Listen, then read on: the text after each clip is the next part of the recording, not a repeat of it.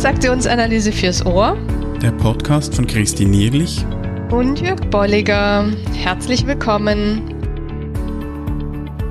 Heute gehen wir der Frage nach, ob Transzendenz im Berufsleben einen Stellenwert hat und wenn ja, welchen. Ja, herzlich willkommen zur Episode 121. Ja, eine eine wunderschöne Zahl. genau. 1 zu 1. Wobei irgendwie ist ja jede Zahl schön, die für eine Episode von uns steht. Ja. Und ich, ich habe gerade nachgeschaut, wir haben uns im März 2018 ist das schon über drei Jahre her, Episode 52, das ist ja noch weniger als die Hälfte von jetzt. Da haben wir uns über die sieben Quellen der Macht mhm. von Claude Steiner unterhalten. Mhm. Und da werden wir auch heute jetzt nochmals reingehen. Genau.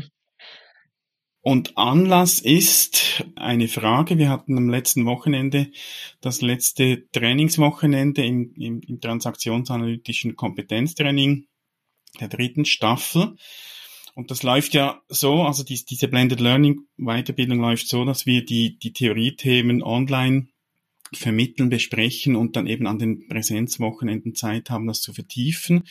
Und vor, ich glaube, vor zwei Monaten waren eben die sieben Quellen der Macht das Thema.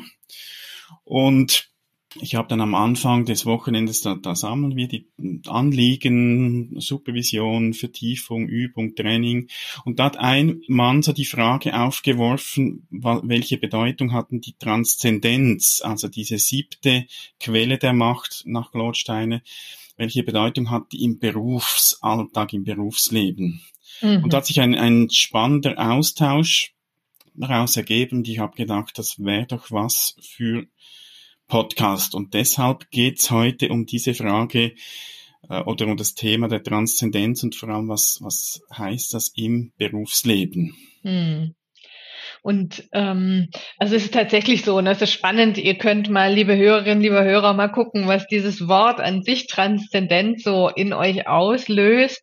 Ähm, und Gleichzeitig hat er dann wiederum ein anderes Wort dafür im, im zweiten Satz, nämlich Abgeklärtheit. Mhm. Ja, das finde ich so ganz spannend. Da, da wird es wie so, also Transzendenz hat so was Spirituelles, so einen spirituellen Charakter und dann kommt so ein, ich sag jetzt mal, bodenständiges mhm. Wort, nämlich die Abgeklärtheit ja. als äh, Ergänzung dazu. Mhm. Und das war auch für uns dann ganz wichtig, nochmal zu schauen, was wie, wie erklärt Claude Steiner das? Mhm. Weil da kam dann schon teilweise Reaktion, ja, Transzendenz, das geht so in die esoterische Richtung, da bin ich mhm. jetzt ähm, schwierig im, im Beruf, das irgendwie umzusetzen. Und da nochmals genau hinzuschauen, was Claude Steiner schreibt, eben diese Abgeklärtheit oder auch die Fähigkeit, den Dingen ihren Lauf zu lassen, mhm. äh, Ruhe zu bewahren, wenn es erschütternde Ereignisse gibt, und so einen, das finde ich auch noch eine schöne Beschreibung, so einen Standpunkt zu finden, der über den Dingen steht. Also ja. ich, ich, nehme mich da mal raus und ja. schaue das aus einer gewissen Distanz auch an. Mhm. Das finde ich jetzt so ne, einen ganz wesentlichen Faktor für äh, gerade in, jetzt du beziehst dich auf ne, Beraterausbildung oder eben ähm, nennen wir es vielleicht auch Gesprächsführung, also die, diese Fähigkeit, sich neben sich zu stellen und das heißt ja schon sowas von Transzendenz. Also ich mhm geh raus aus der Situation, um einen anderen Blick darauf zu haben, um, wie gesagt, ich sag meistens so neben mich stellen zu können und mal auf diese Beratungssituation oder diese Gesprächssituation zu gucken, in Ruhe gucken zu können, ohne jetzt dringend was zu verändern. Eben auch, wie Claude sagt, so die Ruhe bewahren, die Ereignisse ohne Wertung zu betrachten und zu gucken, was passiert denn da gerade mhm. zwischen diesen mhm. Personen? Was ja. passiert in mir? Was habe ich für eine Hypothese passiert in dem anderen? Wie funktioniert das gerade? Ja, da sich und dann quasi wieder reinzutreten in die Situation mhm. und weiterzumachen. Genau, und, und ich glaube, also ich, ähm, Steiner schreibt es, glaube ich, nicht so, aber was, was ein Wort, das für mich auch gut passt, ist so diese Gelassenheit, mhm. die damit diese Transzendenz zu tun hat, dass ich ich kann, also und da passt das so, ich, wie ich kann ja mal über den Dingen stehen, vielleicht auch mal so wie, wie du es erklärt hast oder beschrieben hast, so ähm, von außen betrachtet. Und das Ziel letztlich ist ja eben nicht, dass ich nicht mehr in Kontakt bin mit der Welt oder mit anderen, je nachdem, in, in welchem Kontext ich mich gerade befinde, sondern dass ich gelassener mich da einlassen kann. Ja. Und das, ich, ich finde auch wichtig, dass Steiner, der, der schreibt da äh, dann ja immer wieder zu diesen Quellen auch, was geschieht, wenn das zu wenig entwickelt ist und wenn es zu, zu stark übertrieben mhm. auch genutzt wird. Und das finde ich auch, auch hier wichtig. Also wenn es an Transzendenz fehlt, an dieser Gelassenheit, dann sehe ich mich grundsätzlich als den Mittelpunkt des Geschehens. Mhm. Also da entsteht dann auch so eine Art ähm, Festhalten an irgendwas. Mhm. Mhm. Ja, an Überzeugungen und Glaubenssätzen so. Ja. Ne? Also das, das, ich muss die Beratung jetzt so mhm. machen oder ich muss das jetzt so vorantreiben oder mhm. der muss doch meine Intervention nehmen oder ja, ja so. Mhm.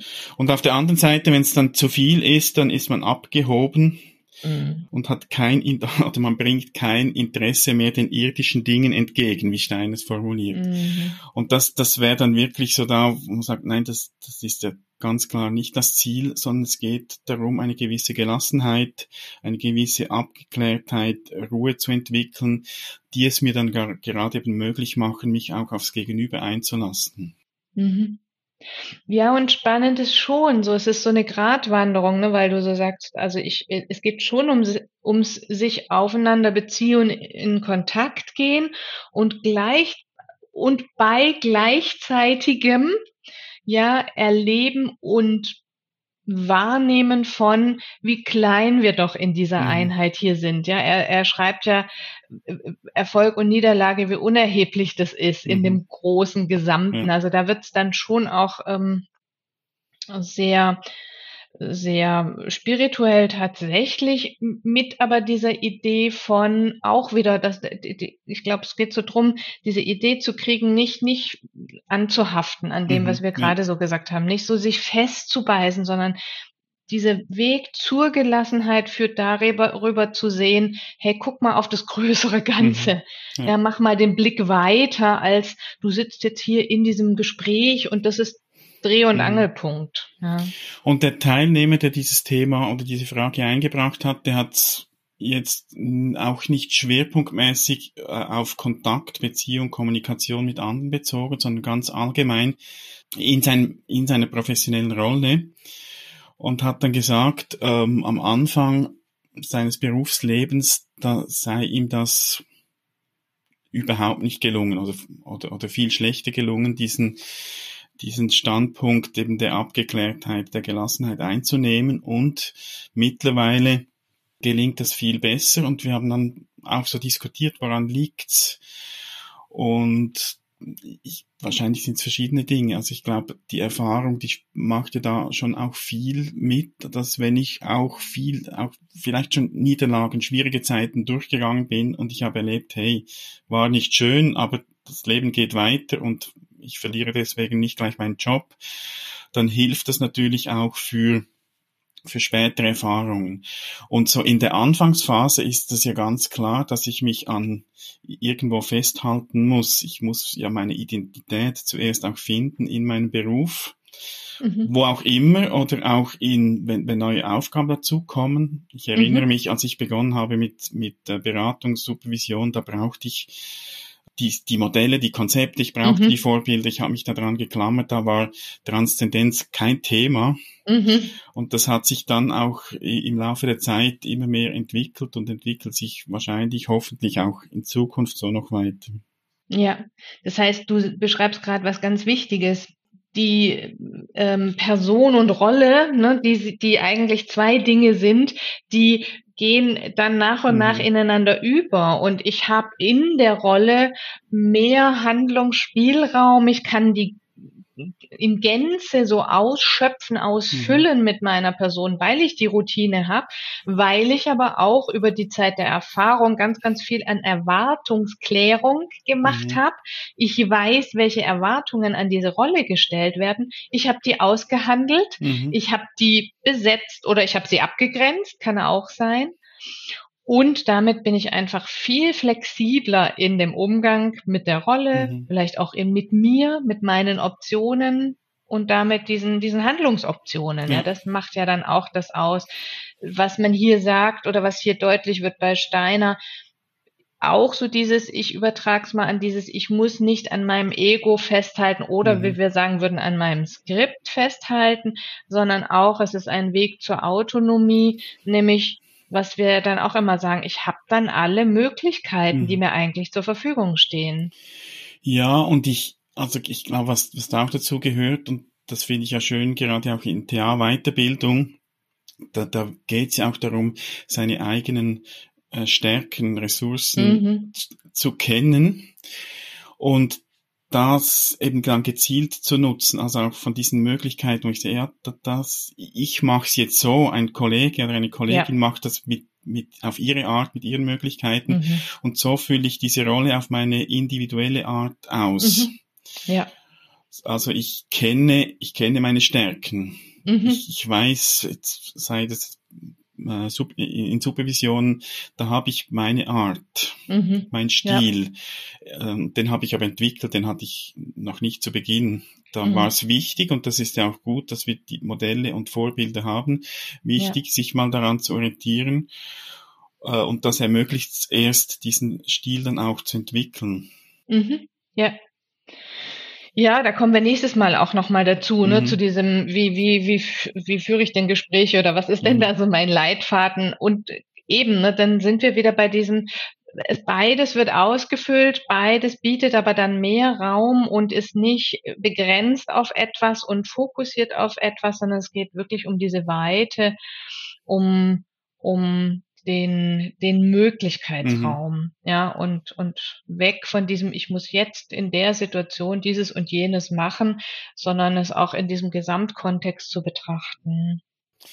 Auf was wir dann im Gespräch am Wochenende auch gekommen sind, äh, im Zusammenhang mit dieser Transzendenz, ist so die Frage, gelingt es mir, bedingte Strokes und bedingungslose die ich erhalte, das auseinanderzuhalten. Mhm. Weil was oftmals geschieht, ich, ich kriege einen bedingten Stroke, also jetzt negativ, vielleicht Kritik, da hast du etwas nicht gut gemacht.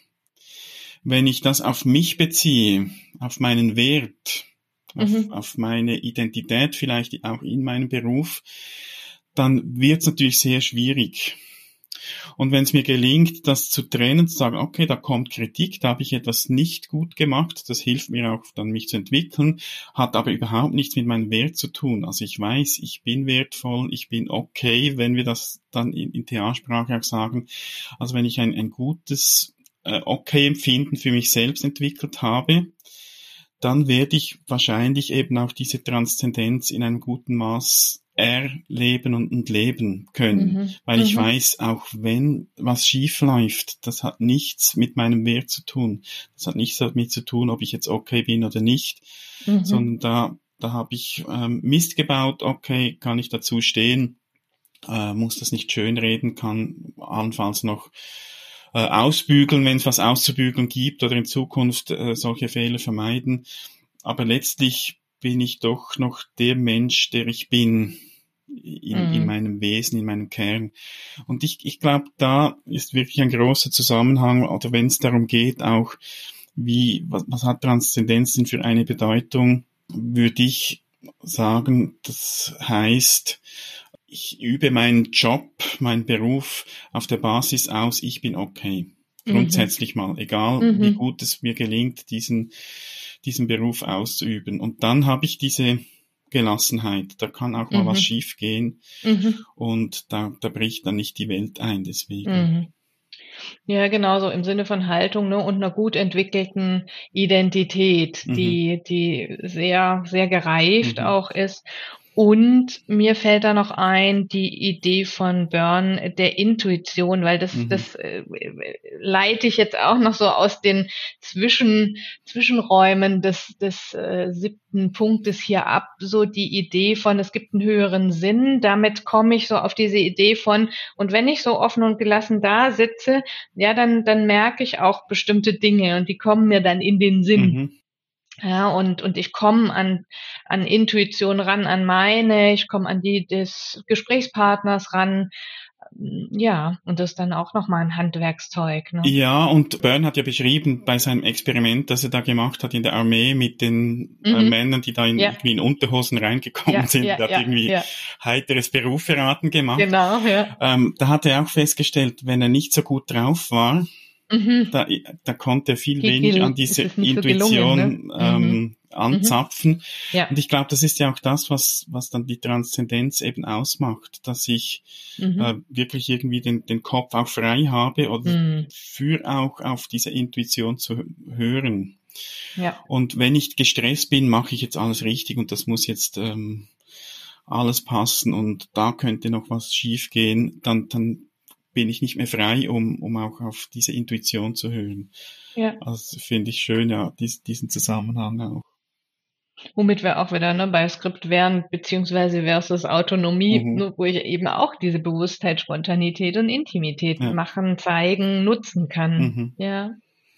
Was, was Steiner ja noch, auch noch anspricht, ist so, dass letztlich alles so vor dem Hintergrund der Unendlichkeit von Zeit und Raum zu begreifen ist. Und ich habe für mich so manchmal wirklich so, also jetzt ganz praktisch, wenn ich irgendwie in einer schwierigen Situation bin, wo ich denke, äh, da geht's mir nicht gut oder das ist jetzt eine unangenehme Situation oder so, da gehe ich zwischendurch so in einen in einen Rückzug mhm. um, um da auch noch die Zeitstrukturierung mit reinzubringen. Und stell mir vor, beispielsweise jetzt nächstes Wochenende ähm, werde ich irgendwann ähm, im Grünen sitzen und an diesen Moment zurückdenken und dann wird das durch sein und ich werde den Tag genießen. Ja. Und dann kann ich zurückkommen und da merke ich, okay, das werde mhm. ich jetzt schaffen, da durch diese schwierige ja. Zeit durchzugehen. Irgendwann ja. wird es zu Ende sein und ich werde dann zurückblicken. Also ich gehe da mhm. schon mal so in, in die Zukunft. Ja. Und das ist ja wieder wie so auch eine andere Form von dem, was du beschrieben hast, hast so äh, ähm, aus aus dem, was ist, mal wie einen Schritt rauszutreten, Austreten, da halt jetzt zeitlich mal zu sagen, okay, ich, ich gehe mal mhm. jetzt ähm, weiter ja. Ähm, und stell mir vor, das ist jetzt durch und dann komme ich wieder zurück und dann habe ich mhm. Kraft und Energie, mich auch den Herausforderungen zu stellen. Ja, also es ist sowieso eine gute Frage jetzt mal, nur so, wie werde ich in einem Jahr über die Situation denken oder wie mhm. werde ich in einem Jahr über mich und in der Situation denken? Ne? Das kann sowohl nochmal in so richtig äh, Richtung gehen der ethischen Fragestellung, auch mhm. werde ich mich richtig verhalten haben, der Okay-Haltung, ja, bin ich, mhm. bin ich da gut mit mir umgegangen oder eben auch im Sinne von, ja, es ist relativ, ne? Ja. wie, wie das jetzt gelaufen sein wird oder, oder wie viel es, es ähm, an Wert oder Wertigkeit hat oder haben sollte. Ja, spannend. Also wir sind ähm, gespannt, was dieses ähm, Wort, was diese Ausführungen jetzt nochmal bei euch ausgelöst haben, wie ihr sie vielleicht praktisch nutzt tatsächlich, liebe Hörerinnen, lieber Hörer, und ob es noch Ergänzungen, Anregungen dazu gibt, aber es sei einfach auch nochmal auf die Episode mit den sieben Quellen der Macht hingewiesen, sodass ihr da nochmal die ganzen sieben Quellen nachhören könnt. Ähm, ja. Genau. Und das ist, wie gesagt, Episode 52. Und ihr findet auch jetzt kurz noch Stichworte, Infos zu dieser Episode unter transaktionsanalyse.online-121. Und da werden wir auch die andere dann verlinken, die 52, dass du da dann direkt darauf springen kannst, wenn du das willst. Genau, und auch nochmal herzliche Einladung in das Kompetenztraining könnt ihr euch auch nochmal angucken unter Transaktionsanalyse online. Das, äh, ihr seht, es sind äh, fruchtbare Diskussionen und Anregungen. Genau. Dann bis zum nächsten Mal. Macht's gut. Tschüss. Tschüss. Schön bist du dabei gewesen. Wenn dir unser Podcast gefällt, dann empfehle ihn weiter und bewerte uns auf iTunes oder in der App, mit der du uns zuhörst. Mehr über und von uns findest du auf transaktionsanalyse.online.